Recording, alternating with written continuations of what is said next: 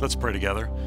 Heavenly Father, we do rejoice gathered today on this Easter Sunday that He is risen, that on the third day you rose Jesus from the dead, and in doing so secured our forgiveness. You secured victory over sin, death, hell, and the grave. And Father, we rejoice today that we can come together and sing Alleluia this Easter morning. In Jesus' name and for His sake we pray. Amen and amen. Alleluia is the word that you just heard us sing. Depending on your tradition, you may know that in when you celebrate Lent, the 40 days that come before Easter, you actually don't say Alleluia. And so to come together on Easter Sunday morning is a time when we say Alleluia. Now, when I say it here, it's in a room with 3,750 seats, and it Actually, actually echoes around the room because this room is empty. Alleluia to the empty room. But that makes us sad, and in a sense, it should. This is a difficult and a challenging time. We're going to talk about how He has risen in the midst of pandemics. We have Jesus and eternity, but we still say, Hallelujah, but in an empty room that makes us sad. But why can we say Hallelujah? Because there's an empty tomb that causes us to praise His name. So, yeah, an empty room makes us sad. An empty tomb gives us that joy, that peace that passes all understanding and more. My name's Ed Stetzer, interim teaching pastor here, and I want to talk today about how the resurrection causes Christians to look up, to look in, and to look out. And we'll walk through these things together.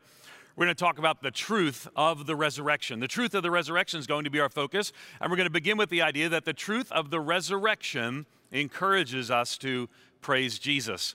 The truth of the resurrection encourages us to praise Jesus. By now, you've heard several occasions somebody has said, He is risen. You may notice the tense. The tense seems incorrect. It's archaic English. It's, it's a construct, a tense called present perfect, and it's not something that we use today. We tend to say, He has risen. But when we speak about God the Son, born Jesus the Christ, who lived a sinless life, then died on the cross for our sin and in our place, and then God raised him from the dead on the third day, it's not just that he has risen or he was risen, it's that he is risen and still today dwells in the hearts of men and women who call upon his name. He is risen. We're actually going to walk through a passage here. We're going to walk through a passage in the book of Luke. It's found in Luke chapter 24. And I'm going to kind of walk us through the totality of the passage, and it tells that story of which we are familiar and of which we speak about today. Let's take a look at Luke chapter 24, beginning at verse 1. It says this But on the first day of the week at early dawn, so we know this is before even sun up, right? At early dawn, they went to the tomb taking the spices they had prepared. And they found the stone rolled away from the tomb. But when they went in, they did not find the body of the Lord Jesus. While they were perplexed about this, behold, two men stood by them in dazzling apparel. And they were frightened. And as they were frightened and bowed their faces to the ground, the men said to them, Why do you seek the living among the dead? He is not here, but has risen. Remember how he told you while he was still in Galilee that the Son of Man must be delivered to the hands of sinful men and be crucified and on the third day rise? And then they remembered his words, and returning from the tomb, they told all these things to the eleven and to all the rest. Now it was Mary Magdalene and Joanna and Mary, the mother of James, and the other women with them who told these things to the apostles. But these words seemed an idle tale to them but Peter rose and ran to the tomb. Stopped stooping and looking in, he saw the linen cloths by themselves, and he went home marveling at what had happened. So, what had happened here is significant because there's a lot of things that are obviously going on. One of the things we're going to see is the resurrection causes Christians to look up, to look in, and to look out. But let's take a look at the story just a bit more. It's the first day of the week that the resurrection occurs, one of the reasons we worship on Sundays. And they went. The they in this sentence was some women went to the tomb. And they went and they came back. First, they were perplexed. And then they saw these two men standing there with dazzling apparel. Maybe today at home, when you're worshiping with us on Easter Sunday morning, you don't have on your Easter best today. Your dazzling apparel may be your pajamas, and we don't judge you at all from where we sit here. But the reality is, is that on that first Easter morning, these men, these elsewhere called angels, these messengers, were in dazzling apparel. They were perplexed. They, they, they were unsure what happened. Even though they thought Jesus would have died and then would rise, they were still unsure what had happened. Now, the angels, the men in dazzling apparel, they didn't scold their perplexity, but encouraged them with the truth that Christ was risen. And the truth of the resurrection, we will see, encourages us to praise Jesus. So they went back to tell the disciples, and the disciples themselves were perplexed. It's worth noting that as they went back to the disciples, it wasn't just one woman who saw this, it was more than one woman who went, and they went to take these spices to prepare the body for long term burial. When they came back, the disciples didn't necessarily believe what they had to say. It was Mary Magdalene and Joanna and Mary, the mother of James, and the other women with them who told the apostles, he says. But these words seemed to them an idle tale.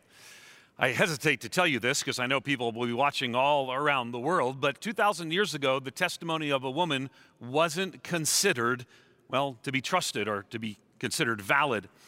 And so the disciples may be responding like people of their day. They thought this is just an idle tale. They did not believe them. I don't want you to miss this because I don't just tell you that to point out 2,000 years ago the way people thought about testimony. I tell you this that on his resurrection, God directed women to be the eyewitnesses who first saw the tomb was empty, first told the disciples it was empty.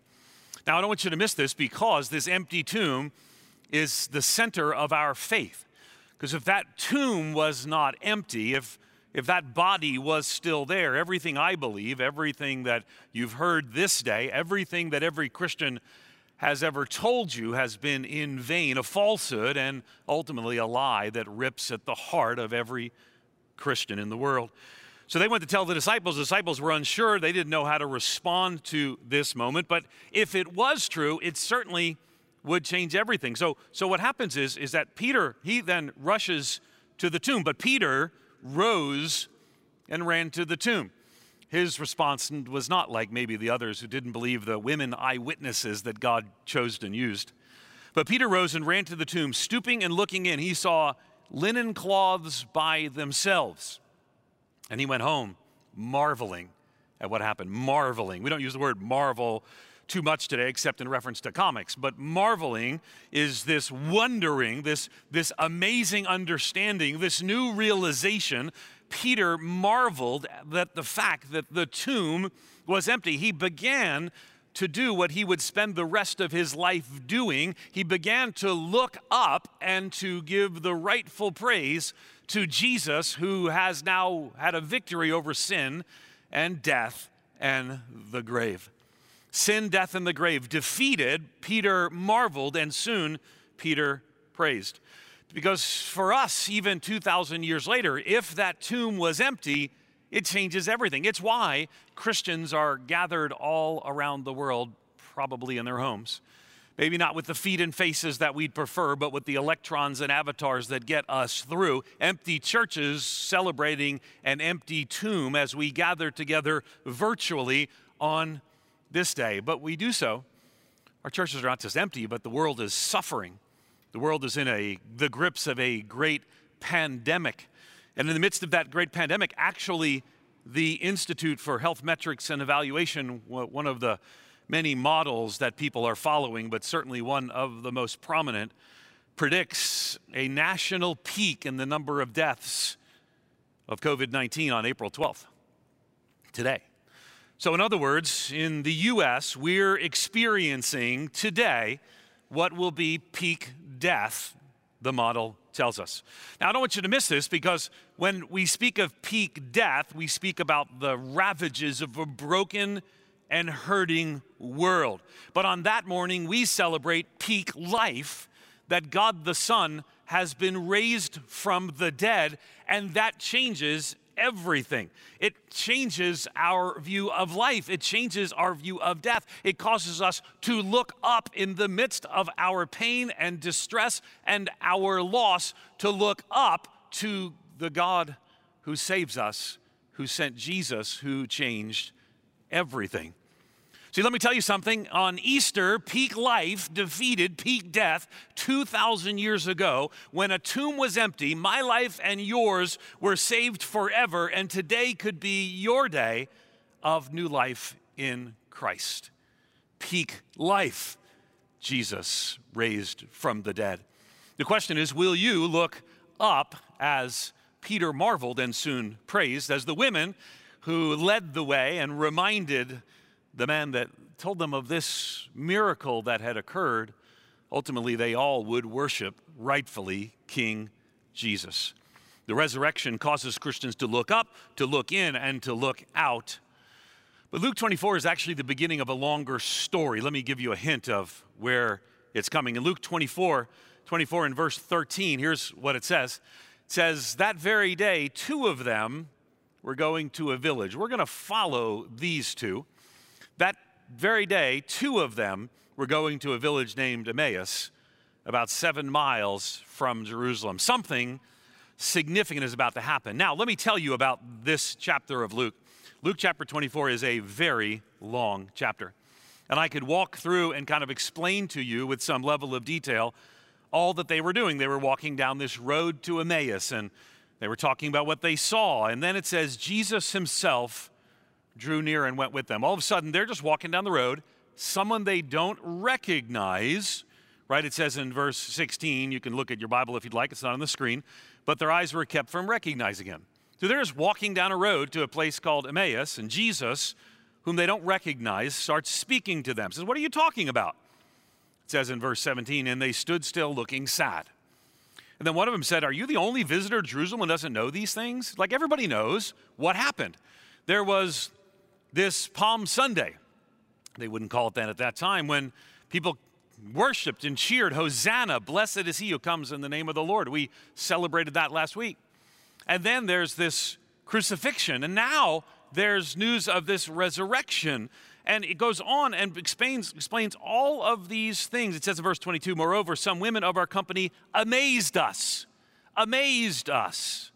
They were at the tomb early in the morning and they didn't find his body. They came back, said they saw a vision of angels who said he was alive. And it goes on and on until Jesus then reveals himself. And let's take a look at what happens as we look to number two in our outline today.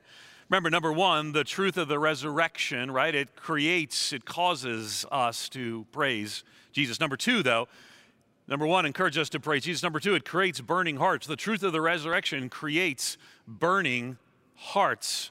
I don't want you to miss this, right? Because here we just go to the passage, Luke chapter 24, following here. Luke chapter 24, beginning at verse 22, says this, excuse me, 32. They said to each other, now they had just heard Jesus, right? So it says Jesus explained to them, explained Moses and all the prophets, interpreted to them the scriptures. So they draw near to the village. They didn't recognize him. They ate at the table. And then it says, he took bread and blessed and broke it and gave it to them, and their eyes were opened and they recognized him. So later they said to one another, Did our hearts not burn within us while he talked to us on the road? While he opened to us the scriptures? And they rose that same hour, returned to Jerusalem. They found the eleven, those would be the disciples, the apostles, and those who were with them gathered them together and said, The Lord has risen indeed, and he has appeared to Simon. So, what's going on here? Well, Jesus told the truth that he would indeed be raised on the third day, Friday being day one, Saturday day two, Sunday day three. He was raised from the dead. He was back on the third day. But they felt this burning in their hearts, right? They felt this, this emptiness that they could not perhaps explain. And then eventually they say, The Lord has risen indeed. This is where, by the way, we get the back and forth response where I say, He is risen. And on a normal Easter Sunday, thousands of you would say back, He is risen indeed. That's what they said. He has risen indeed. Now, there's just a handful of us here. We're following all the CDC guidelines as well, but they're going to help me out for just a moment, and you're going to join in at home too. I want to say He is risen, and I'd like you to say back, even if you're alone or there with your family, to say back, He is risen indeed. And for the nine others of you, because we wouldn't want to have more than 10, for the nine others of you volunteering or on staff today, I want you to loudly join with all the people, thousands of people at home. Are you ready? Here we go. He is risen. He is risen indeed. And indeed, He has risen. And knowing that creates a sense of, well, a burning in their hearts. They actually said they had this tension, this struggle. And let me just tell you, maybe that's where you are today. Maybe a friend invited you to be here today. In fact, let me tell you, if you want to invite somebody but you haven't yet, there's a way you can do that literally right now. If you click like or thumbs up on YouTube or like on Facebook and share on either of those platforms, you can actually share this message and this whole service with your friends and your neighbors and all people connected with you on those platforms. So take a moment right now to like and to share so people can hear about the message that we're sharing. But they were experiencing this inner turmoil, and that's what Samantha talked about just a few minutes ago in that video. Some inner turmoil that she was experiencing, and because there was something missing in her life, and these disciples on the road to Emmaus, there was something missing in their lives, and they yearned for it. Something was not there that needed to be there. And when they realized that Jesus is risen, he is risen indeed. That meant that sin and death has no power. And if they have no power, we can rest in faith and trust in the God who has us in the palm of his hands. See, it starts with this idea that Christians, the resurrection causes Christians to look up to praise Jesus, to look in where it creates burning hearts, to look out where ultimately we'll see the witness in just a moment. Because let me explain. What those disciples on the road to Emmaus may not have fully yet known is that Jesus, now raised from the dead on the third day, explained the scriptures to them. And don't miss this everything that they knew from before, all the scriptures they knew from before, and all the understanding they knew and understood of who God is and was, now is fulfilled in Christ. Now, I don't want you to miss this. This means, again, that sin and death have no power. Say, Ed, how do I face this pandemic we find ourselves in, this COVID 19 that certainly has made 2020 the longest and most painful year for so many? Here's where and how. Because we have a great confidence that if we are in Christ and He dwells in us, that we are therefore held securely in the palm of His hands. And if I get sick, then I'm still in the palm of His hand. If I get sick and die, then I'm still in the palm of His hand. If someone I love struggles in the midst of this, or my financial situation is upended, I'm still in the palm of his hand. One of my favorite illustrations I love to share is I have, uh, I have three daughters, um, which, can I just tell you, during a time of uh, isolation, they have so many words, but that's another story for another day. Today's my middle child's 18th birthday. This day is our 18th birthday. So we have got a great celebration today. We are going to celebrate alone at home with nobody else, just like we've celebrated every day for the last several weeks. But you know, when they were little, she's 18 now, and one's 21, one's 15, but when they were little, they used to jump off this uh, slide that we had. The slide had probably what was not a particularly safe construction, but this one side of it where they could sort of jump off, and they wouldn't normally jump off. You'd look and say, This is too far. But I started it, and I said, Come here, jump into my arms. And they would jump into my arms and say, Daddy! And, and I got them, I'd catch them. Well, they grew in their confidence in their father's ability to catch them, even as they grew in size.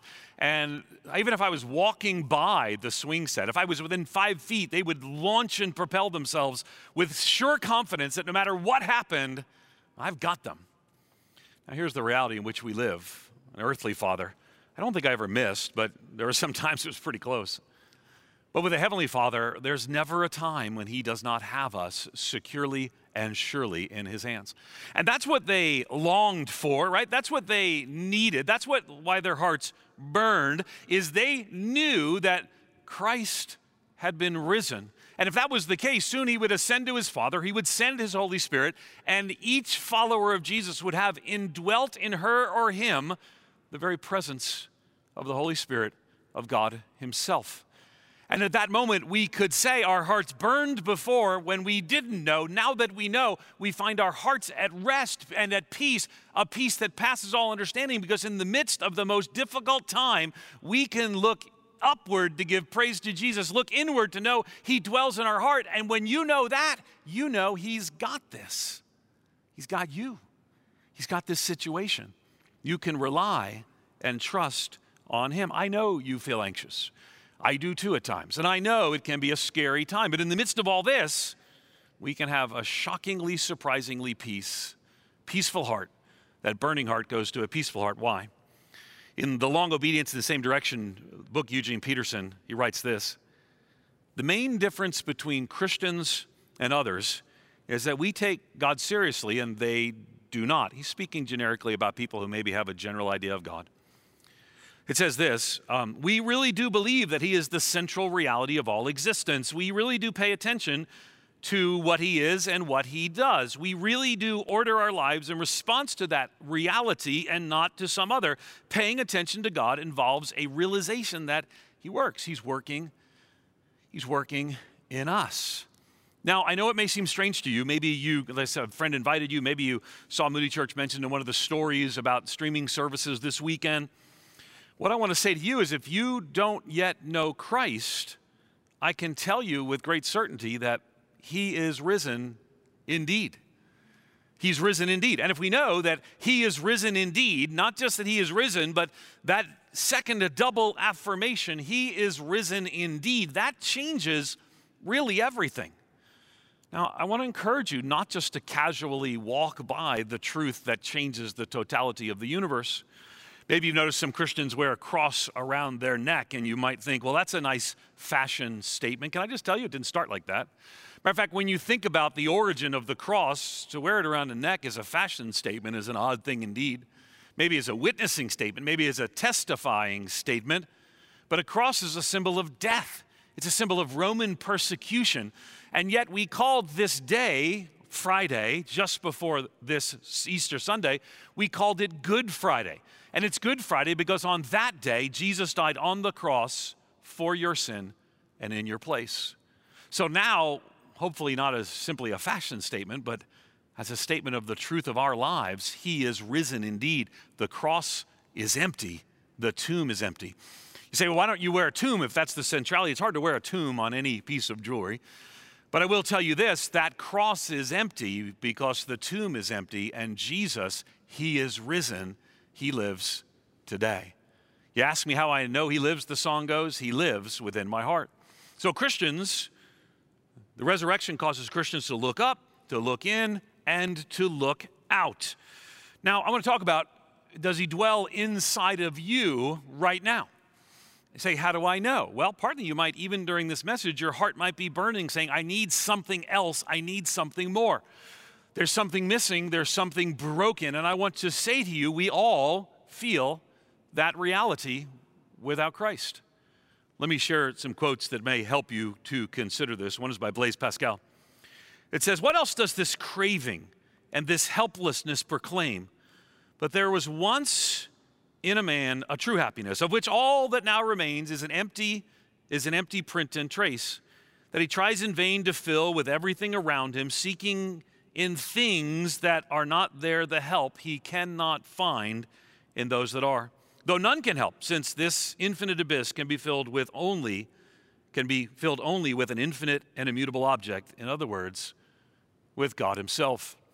Maybe you've heard somebody say that each of us has a God shaped hole in us, and we do. And until we come to the place that we acknowledge that vacant place that God intends and designs to fill that with His presence, made possible through Jesus' death and resurrection, made possible through the ascension to heaven of Jesus and the sending of the Holy Spirit. When we know that, we will think like Augustine of Hippo talked about.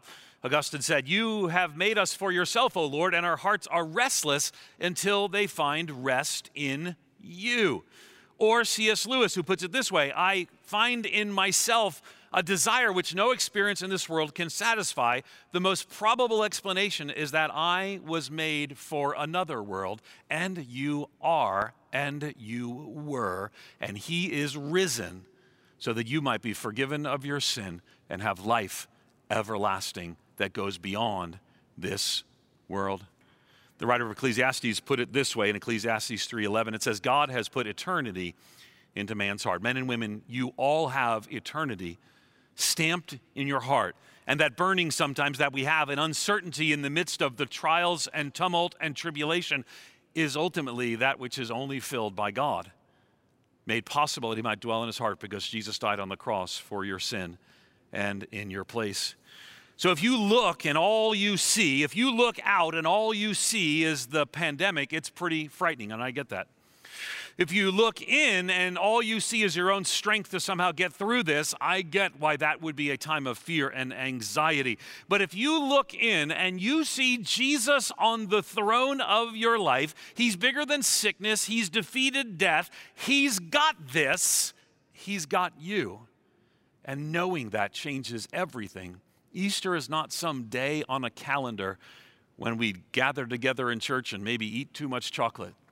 Easter is the central event of all of the universe. Which leads to number three on our outline. The truth of the resurrection encourages us to praise Jesus, look up, creates burning hearts to look in, and compels us to tell others that's to look out. To look out. You see, you are witnesses, that goes on to say, right? You are witnesses. That's you, that's me. If you're a follower of Jesus, you're a witness. If you're not yet a follower of Jesus, I'm sharing a witness to you. If you are a follower of Jesus, this day and every day is your day to share the good news of the gospel. Matter of fact, look at Luke 24 because it continues after this. It says, Then he said to them, These are my words that I spoke to you. He said, While I was still with you, that everything written about me in the law of Moses and the prophets and the Psalms must be fulfilled. All the Old Testament pointing to Christ. Then he opened their minds to understand the scriptures. That's a beautiful thing that we all need today. God to say, open our minds and prompt us in the right direction. And said, Thus it is written, the Christ should suffer on, and on the third day rise from the dead, and repentance for forgiveness of sins should be proclaimed in his name to all nations. You are witnesses of these things. You are witnesses. And behold, I'm sending you the promise of my Father upon you, but stay in the city until you are clothed with power from on high. Don't you miss this because the story of redemption is right here laid out before us, right? The story of redemption, how he redeemed us, is in Luke 24, verse 44. Let's take a look at it closely. These are, these are my words while I was with you, and that everything written about me in the law of Moses and the prophets and the Psalms must be fulfilled. He literally says, everything is fulfilled. This is the most important thing of any time and of any place. Literally, we measure time. Every time you say it's 2020, you point back to the fact that Jesus split time. The time before him is called BC, before Christ. The time after his birth is called uh, the year of our Lord, AD. So, this reality, Jesus is not pulling back on. He said, listen, everything written, and the law of Moses, the prophets, and the Psalms, a tripartite description that would describe all of the scriptures, remind us again and again and again that the resurrection causes Christians to look up, look in, and to look out. Luke 24 45 puts it this way it says, He opened their minds to understand the scriptures. Maybe that's literally what's happening to you right now.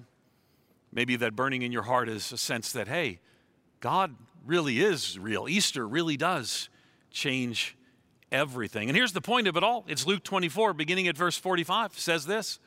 It says, He opened their minds to understand the scriptures, and then the Christ should suffer and rise from the dead, and on the third day, rise from the dead. And that repentance and forgiveness, that's what I'm calling you to today. Repentance and forgiveness of sin should be proclaimed in His name to all nations, beginning at Jerusalem. Let me make sure that if you're listening along and follow along with me, that you don't miss that I'm talking to you as a follower of Jesus today. That Easter is your day to share Christ. You say, Ed, I didn't invite anyone to today's service. That's okay. I want to ask you to do something else. This is actually a picture of my Facebook update page, right? This is what it looks like right now. I've updated my, my picture, my avatar with my mask now because we're all wearing masks. But you know, you could take just a moment and you could, right after this service today, you could click that button that says live right there And you could share your testimony, and everyone on your Facebook feed has the opportunity to hear the good news of the gospel from you. See, that gospel goes out. The resurrection causes Christians to respond to that. And that gospel is communicated because the resurrection causes Christians to look up, to look in, to look out. Now, if you're not a follower of Jesus, I want to talk to you for one final moment. John 3:16 is a passage that every Christian would hope that this moment you hear and it burns in your heart. It says, For God so loved the world that he gave his only Son, that whoever believes in him should not perish, but have eternal life. As a follower of Jesus, you know this message, and I pray that you'll join me in sharing that using Facebook Live or whatever means or posting your testimony. Let's fill the internet with the test, Easter testimony of Christians. We saw Samantha's, let's share all of ours today. If you're not yet a follower of Jesus, I want to say to you, God loves you. His desire and design is, is that you might receive him by grace and through faith. He sent Jesus to die on the cross. God sent Jesus to die on the cross for our sin and in our place so that you might call out to him and receive him by grace and through faith. And I want to invite you to do that today. And not just to do that, but to share that with us as well. I've told you to like and to share on your Facebook or your YouTube. You can also put a comment in there, and one of our staff or volunteers would reach out and be in touch with you. Say, I'd like to know more. Maybe I'm trusting Christ, but I don't want you to leave this moment, this meeting via electronic delivery, without responding to what may be burning in your heart. You see, the resurrection causes Christians to look up in praise to Jesus, to look in so that they see Him dwelling on the throne of their lives, and to look out to tell others. But maybe when you look in, you still see that God shaped hole and I want to invite you, I want to urge you to ask Christ to come into your life and into your heart and to fill that void. Just like with Samantha, just like with those on the road to Emmaus, just like the women who witnessed the resurrection, just like the disciples whose lives were changed, just like me, and just like all the people that care about you who have shared the gospel with you. If that's where you are today, I want to invite you just to pray with me. And to make, if this is the prayer of your heart, you can pray with me and just just silently to the Lord. Well, I guess you don't have to be silent. You're right there where you're at your home, wherever you are. Just say to Him, silently or out loud, Lord Jesus, forgive me of my sin. Come into my heart, Lord Jesus. I turn from my ways to your ways. I don't know all that what this means, but I believe you died for me on the cross in my place and for my sin and I receive the eternal life that you have given me because you defeated sin and death. And by your resurrection, that victory was sealed. And I receive you. I receive that eternal life. This Easter is my day to be born again. And I trust and follow you, Jesus. Father, I pray for women and men, young people have made, prayed that prayer that they might share with a friend who maybe invited them electronically to be here. Maybe they'd share with one of us in the chat room or more. But Father, I pray that you would continue to have burning hearts that recognizes the God shaped hole until they might call out to you in the good news that you have provided for us. Father, you're worthy. We see the world so broken right now. We're ready the things, all things to be renewed. We pray, Thy kingdom come, Thy will be done on earth as it is in heaven. But we know that you are worthy. So as the resurrection causes Christians to look up, to look in, and to look out, Lord, we take just a moment and we look up, knowing that you are worthy of all of our praise. In Jesus' name, amen.